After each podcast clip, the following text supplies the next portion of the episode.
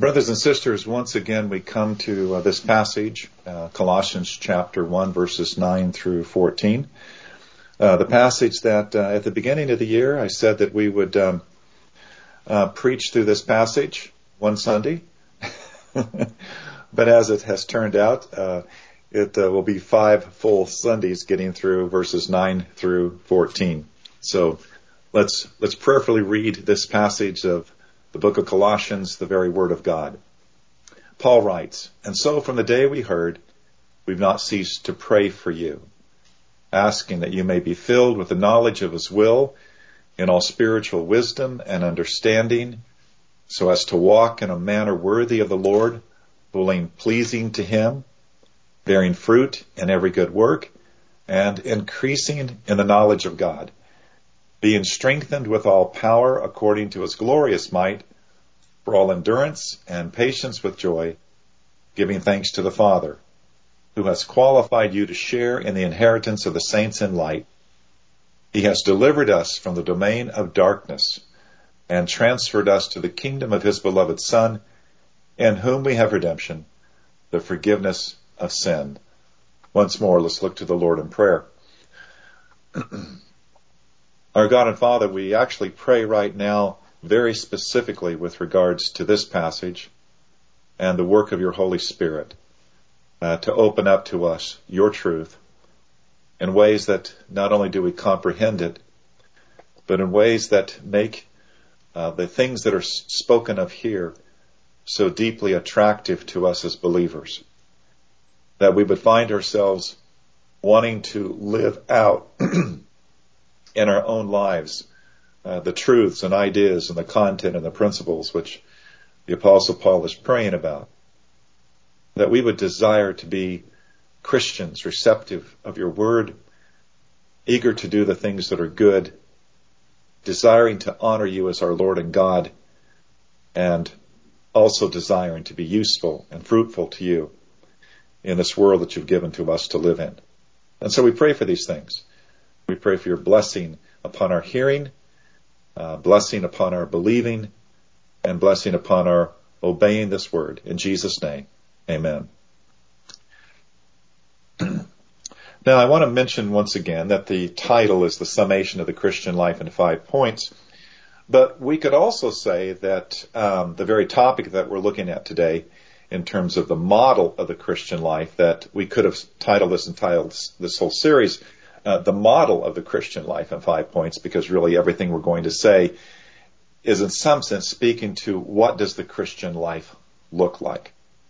Now I want to begin by saying though that there are five things which every life needs, but only the Christian faith actually gives those five things. I'm going to say to you that the five things are the very things that the apostle Paul prays for. Five essential aspects of our lives and five things which sum up the Christian life, five things which really give us a full model of what the Christian life is all about. I've also taken the approach to what Paul prays here of setting up a contrast between what the Bible teaches about our lives, about these things as followers of Christ, over and against what the current cultural narrative says about similar kinds of things with respect to personal identity and purpose. How the culture's focus is all about the centrality of the self. Uh, your personal guidance, for instance, comes from your inner self. Your your sense of morality and mission comes from your inner self. And if you're ever in a position to counsel another person, you tell them to listen to their inner self, to listen to their heart, to listen to what their heart would be telling them, to what they're feeling, to let the inner truth guide them. But of course, if you think about where we are in Western culture today, post-Christian, post-reason, post-modern, that's the flow of the Western culture over the last 120 years or so.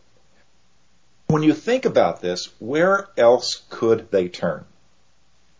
Uh, everything that would give them the Judeo-Christian perspective as a moral compass upon life has been overturned everything that might say science or reason can tell you how to live the satisfying, fulfilling, happy life, that's been overturned.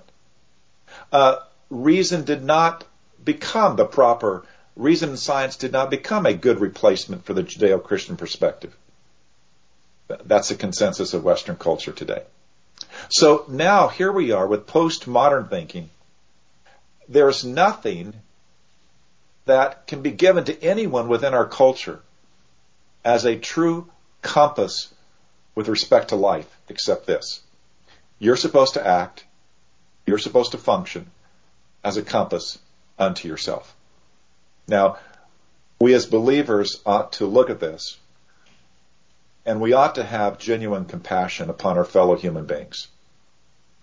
They are much like what Jesus noted when he fed the 5,000. They are like sheep without a shepherd. That ought to evoke from us genuine compassion because our fellow human beings are lost. They are so very, very lost in this way.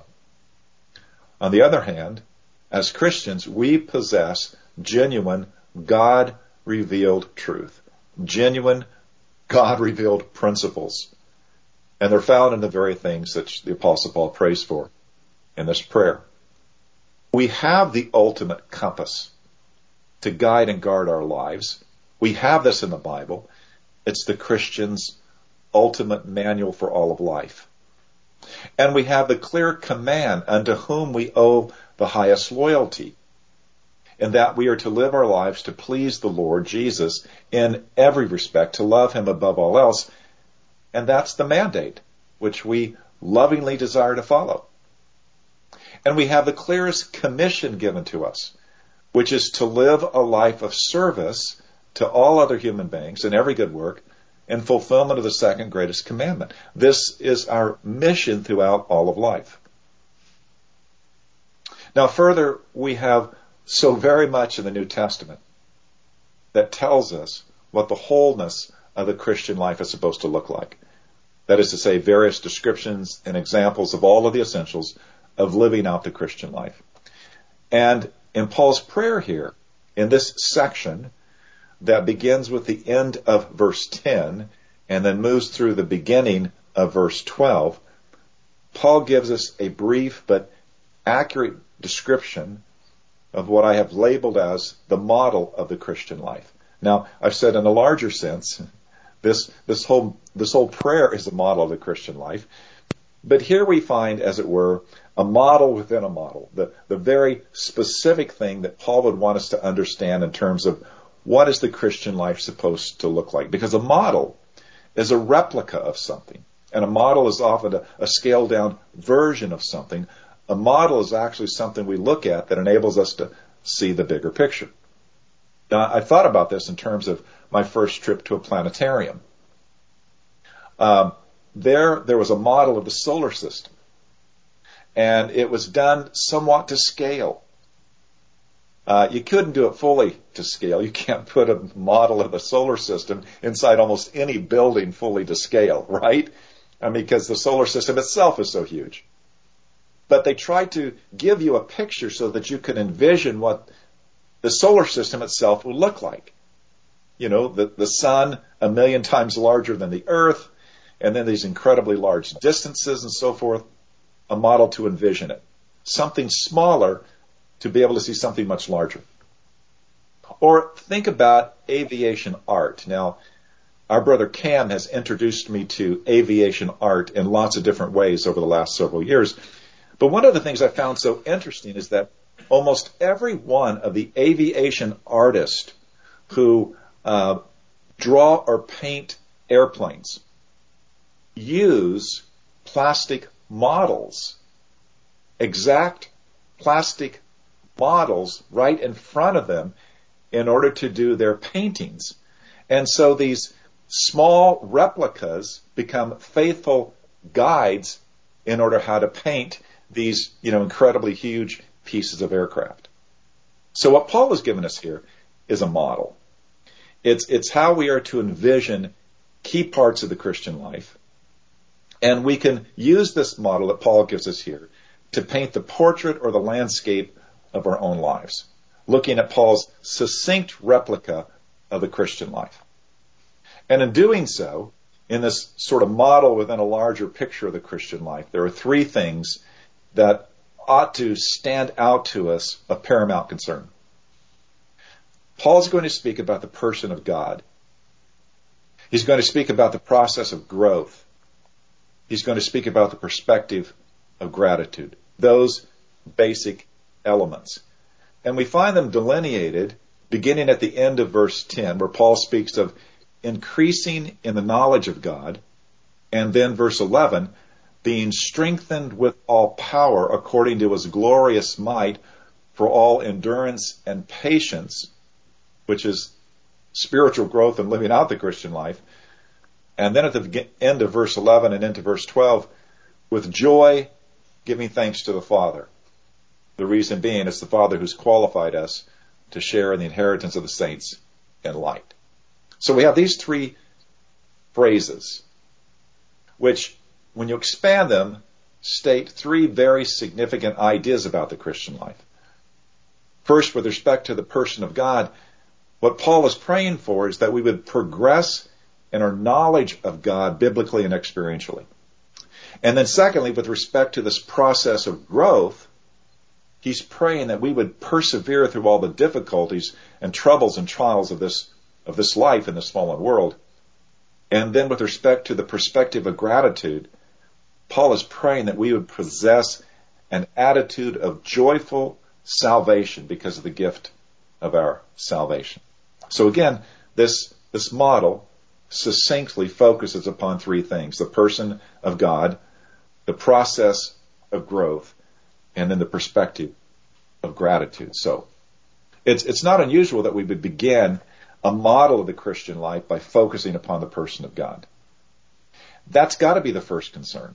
The first concern in terms of our Christian life ought to be that we would progress in our knowledge of God biblically and experientially. And so that's really what Paul is praying when he prays that we would increase in the knowledge of God. For any biblical model of the Christian life, that would need to be of first importance.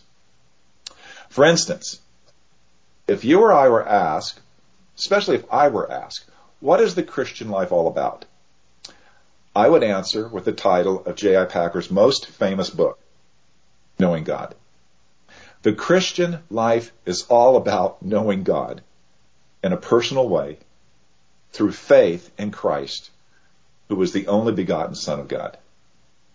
Now, I mentioned Packer's book because of even why it is so famous it has been credited as being the best treatment in the past half century of really what it means to know God. Any book outside the Bible, Packer's book has been regarded as the very best means to come to understand what it means to really know God.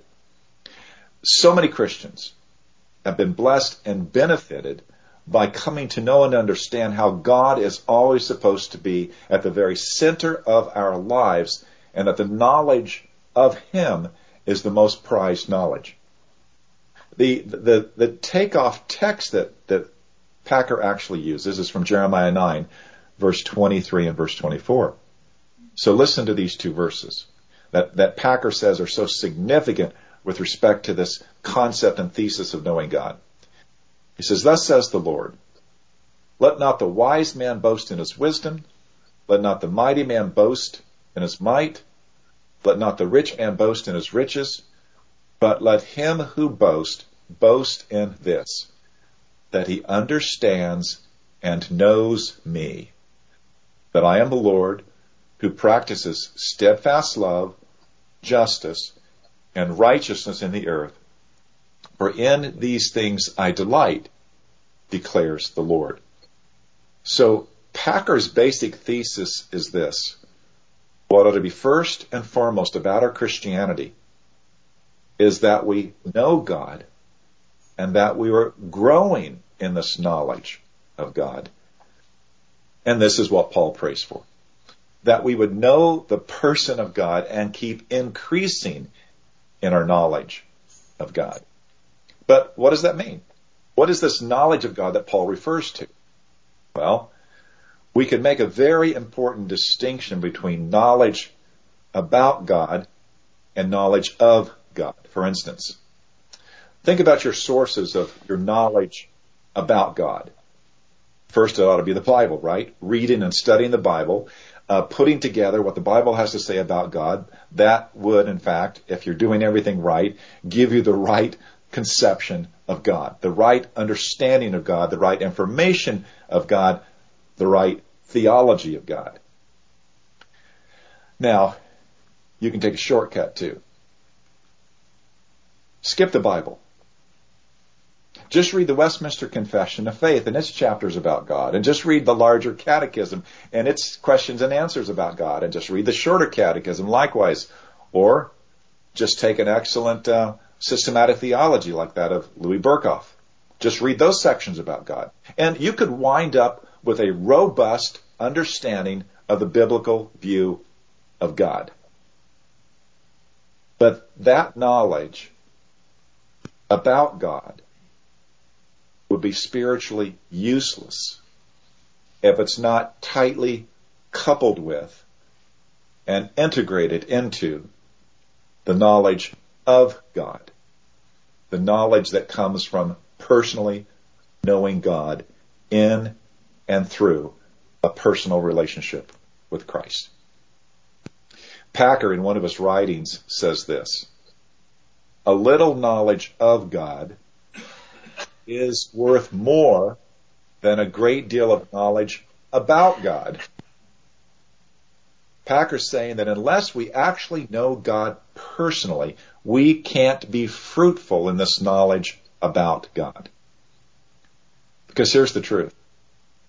It is totally possible for a person to study the biblical teachings about God and to do so without abiding in Christ it is very possible to read the Bible academically without reading the Bible personally.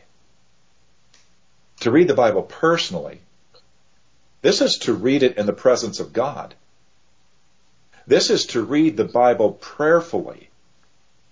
This is to read the Bible as the primary means of, of actually possessing communion and fellowship with Christ. It is to read the Bible for the purpose of hearing the voice of God speaking to our hearts and minds and speaking to our lives.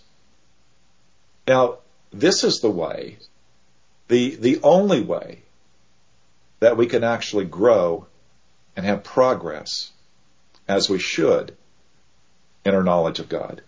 And so Packer asked this question.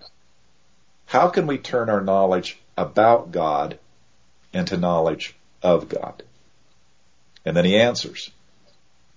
The rule for doing this is simple, but demanding. I'm going to say that again. I thought this was quite an insight on Packer's part. The rule for doing this is simple, but demanding. It is that we turn each truth that we learn about God in a matter for meditation before God leading to prayer and praise to God. And what he means by this, this is to make Bible reading a matter of coming before God and coming to God with, with the prayer that as we read God's word, that God would, in the apostle Paul's own language, fill us with the knowledge of his will in all spiritual wisdom and understanding that God would, as Jesus said, sanctify us by the truth. His word is truth. That God's word would deepen our trust in Him. That we would know and understand God and His ways. Now, in the practical sense then, this first part of this small model of the Christian life, centered in the person of God, points to daily time with God, with Christ, in Bible reading and prayer. To increase in our knowledge of God means we need to seek daily communion with Christ through His Word and prayer. Psalm 119 verse 103 says this, How sweet are your words to my taste, sweeter than honey to my mouth. Now, in commenting on this particular verse, uh, the great London pastor, the 19th century pastor, the great one, Charles Spurgeon, gives this illustration. He says, you can hear at a great distance by means of the telephone, but somehow I do not think that anyone will invent an electric taster. Nobody knows what may be done, but I imagine that I will never be able to eat anything in New York, meaning being at a distance in London. I think that we will hardly ever reach such a triumph of science as that. There will always have to be a measure of nearness if we are to taste anything. And so it is with God's Word. If we hear it, it's music to the ear. But still, it may be a distance from us. We may not get a grip and grasp of it, but if we taste it, that means that we really have it here within ourselves. Then it has come very near to us, and we enter into fellowship with the God who gave it. And Spurgeon's point is this. We need to read the Bible personally in order that we might taste it directly, in order that we might have fellowship with the God who gave it, and increase and uh, grow in our purpose of Him. Surely this is why the book of Psalms begins with commending the man who is in the Word of God daily. In Psalm 1 verse 2, the law of the Lord is his delight. The law is meditation night and day. So the first aspect of this this replica of the Christian life, focuses upon the person of God with an understanding that we are to increase in our knowledge of Him. And the very means to do so is through the Word of God. But here's an important point. This isn't law. It's grace there isn't some 11th and 12th and 13th commandments that essentially say, pick up your Bible every day. Now open up your Bible and read it every day and pray while you're reading it. No. This is an invitation from a sovereign God, an invitation of grace. That God desires to bless us and to grow us in the knowledge of Himself. Because there is no greater happiness for the true Christian than to know the God he serves. Now, the second aspect of this model concerns this process of growth. So, looking again at verse 11, we see that the Apostle Paul prays that he would be strengthened with all power according to his glorious might for all endurance and patience. Basically, Paul is praying that we would persevere through all the difficulties of life in this fallen world, and that our spiritual growth involves this process of perseverance, which involves endurance, which involves patience. Now, this second aspect then of this, this small model of the Christian life requires that we have a right view of life in this fallen world. So I want us to reflect upon what Moses has to say about this. He's the author of Psalm 90. So I'm going to read what he says in verse 10. He says, The years of our life are 70, or even by reason of strength 80. Yet their span is but toil and trouble. They're soon gone and we fly away. We need to think about life as toil and trouble. Any of us who are near this 70 or 80 year mark that Moses speaks about can look back over our lives in the United States and we can remember far better, far easier times for us as Christians. But America has changed. America has secularized. Uh, Aaron Renn, a writer, describes this in his recent article in First Things. He notes that in the 1960s, even into the mid 1990s, Christianity was still seen as a positive presence within the American culture. But then from the mid 1990s to about 2014, the attitude shifted. Culture took more of a neutral stance toward Christianity. The Christian faith was neither favored nor disfavored. But since about 2015, and he points to the Obergefell decision of the Supreme Court, the gay marriage decision, the secular view about Christians and Christianity is essentially negative. The Christian faith is seen more as a problem for society rather than as a force for good. Now back to Moses. When Moses described life as toil and trouble, he had lots of examples connected to the ancient world and the children of Israel coming out of slavery and all of the troubles and, and, and, and toil that they experienced in their desert wanderings. And even their gaining of the promised land was going to be difficult. It was going to be very hard. And Christians in America. Moving forward, we must see that part of the toil and troubles of life are going to be tied to a culture that has rejected Christian morality and the Bible as authoritative, which rejects the Christian vision of life as the best way to live. Now, we may still have a decent standard of living, but we will not automatically be favored because we're sincere practitioners of the life of Christ. We are moving again into an era that resembles more closely the rest of the world and the majority of the cultures of the world where the Christian faith is a minority faith. We are once more more likely to see and to experience what the apostle Paul wrote to Timothy. All who desire to live godly in Christ Jesus will be persecuted. We are once more more likely to see and to experience the words of Jesus. In this world, you will have tribulation. But take heart, I've overcome the world.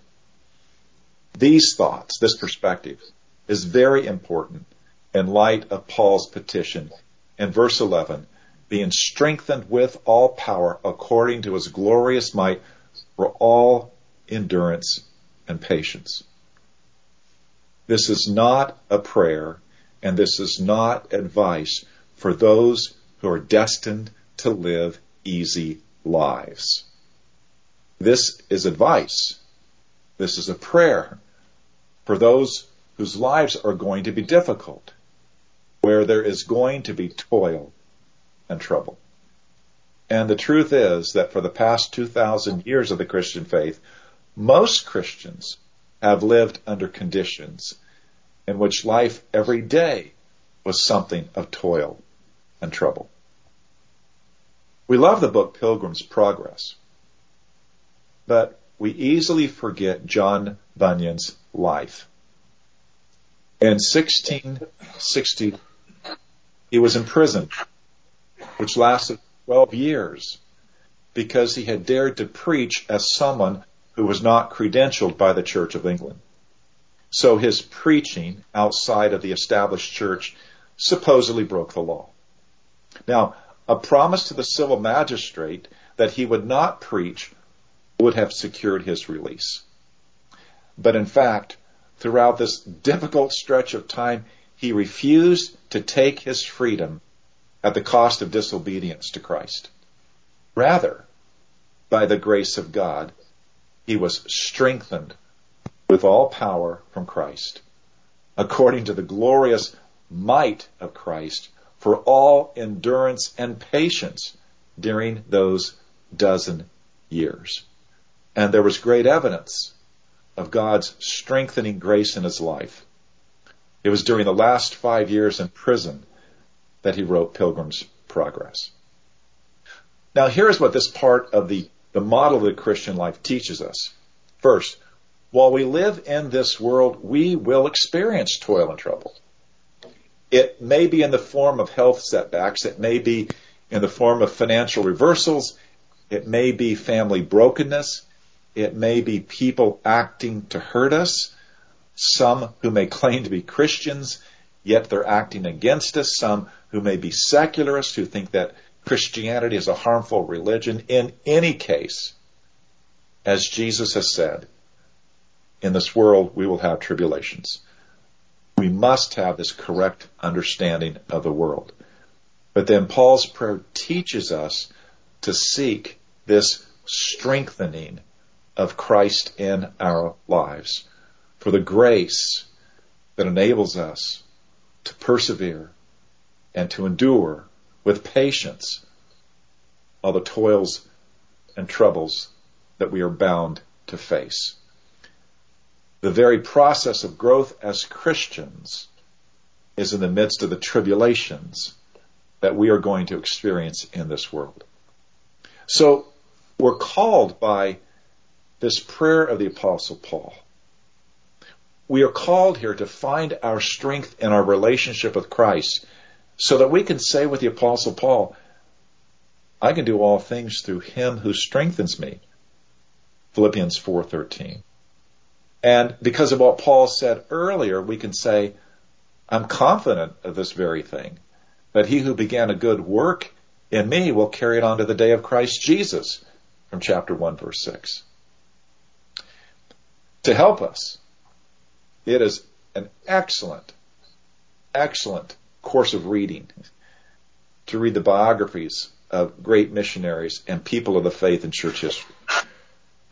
Their lives are stories of being strengthened with all power according to the glorious might of Christ for all endurance and patience because of the incredible nature of the toil and trouble that they endured. Returning to the wisdom of Packer, he says this. God uses chronic pain and weakness, along with other afflictions, as his chisel for sculpting our lives. Felt weakness deepens dependence on Christ for strength each day. The weaker we feel, the harder we lean. And the harder we lean, the stronger we grow spiritually, even while our bodies waste away. To live with your quote, thorn, unquote, uncomplainingly, that is, sweet, patient, and free in heart to love and help others, even though every day you feel weak, is true sanctification. It is true healing for the spirit. It is a supreme victory of grace.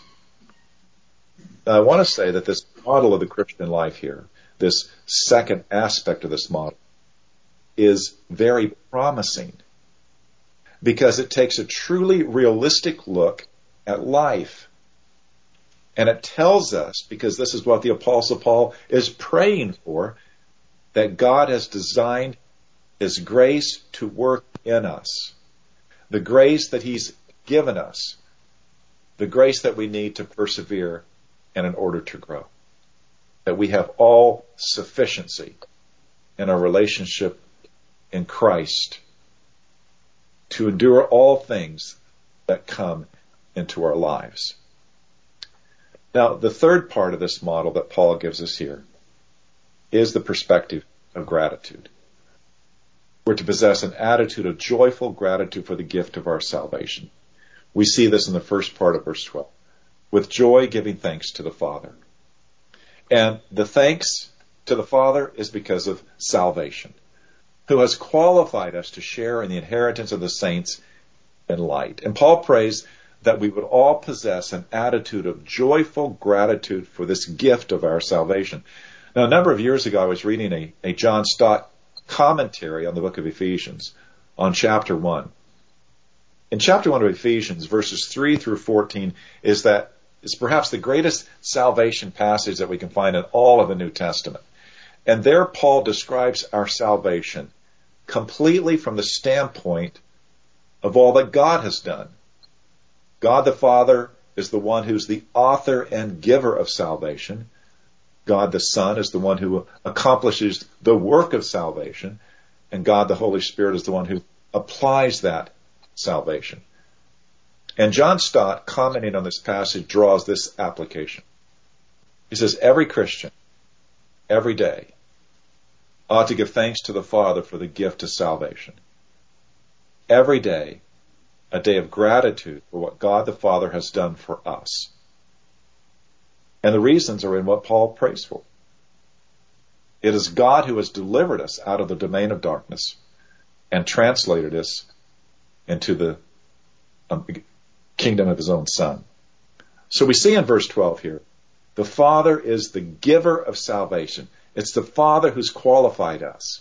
He's given us the inheritance of the saints in light, eternal life, but even the privilege of being raised up with Christ to share in his eternal inheritance, to share that heavenly place with him in glory.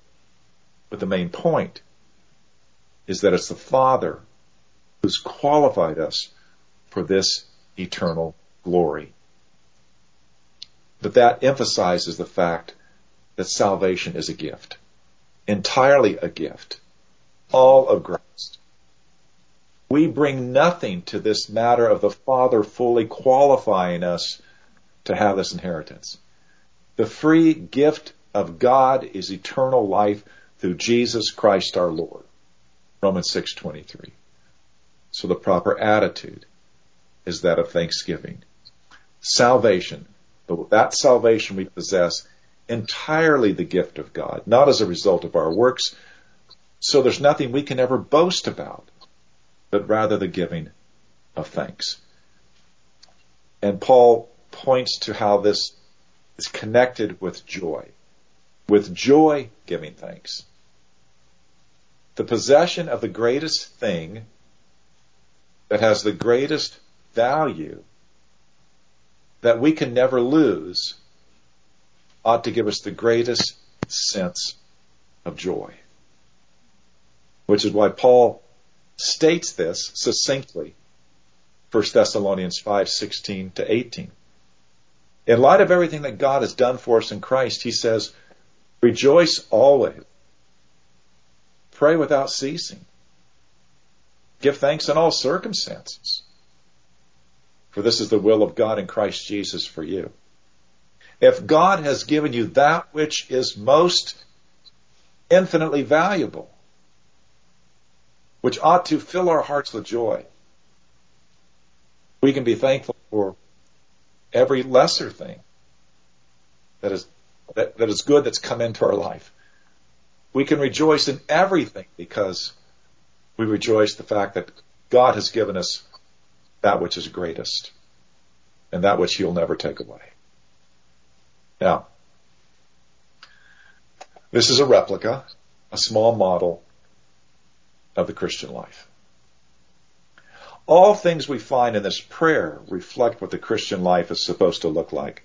All five of these main ideas are things that we need need to understand, comprehend, define, circumscribe, circumscribe, provide boundary lines, definitions of what the Christian life is all about. It's the summation of the Christian life in five points. But at this particular point, the focus is upon the person of God. Called to increase in our knowledge of Him as we go through the Christian life. And the process of growth the realistic view of the world and life is that of toil and troubles. And yet the all sufficiency of the grace by which God would strengthen us to persevere. Perspective of gratitude. Fully understanding that we've contributed nothing to our salvation. It's the Father who has given it all to us, qualified us for it, given it to us as a gift. And then contrast what we have and who we are with the lostness of the world. And let that evoke compassion for those who do not know God through Christ. But for us then, to rejoice, to give thanks in all things.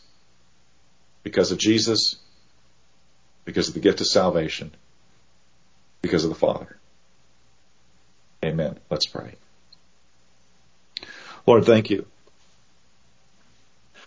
Thank you for what Paul prays for, inspired by your Spirit to pray these things.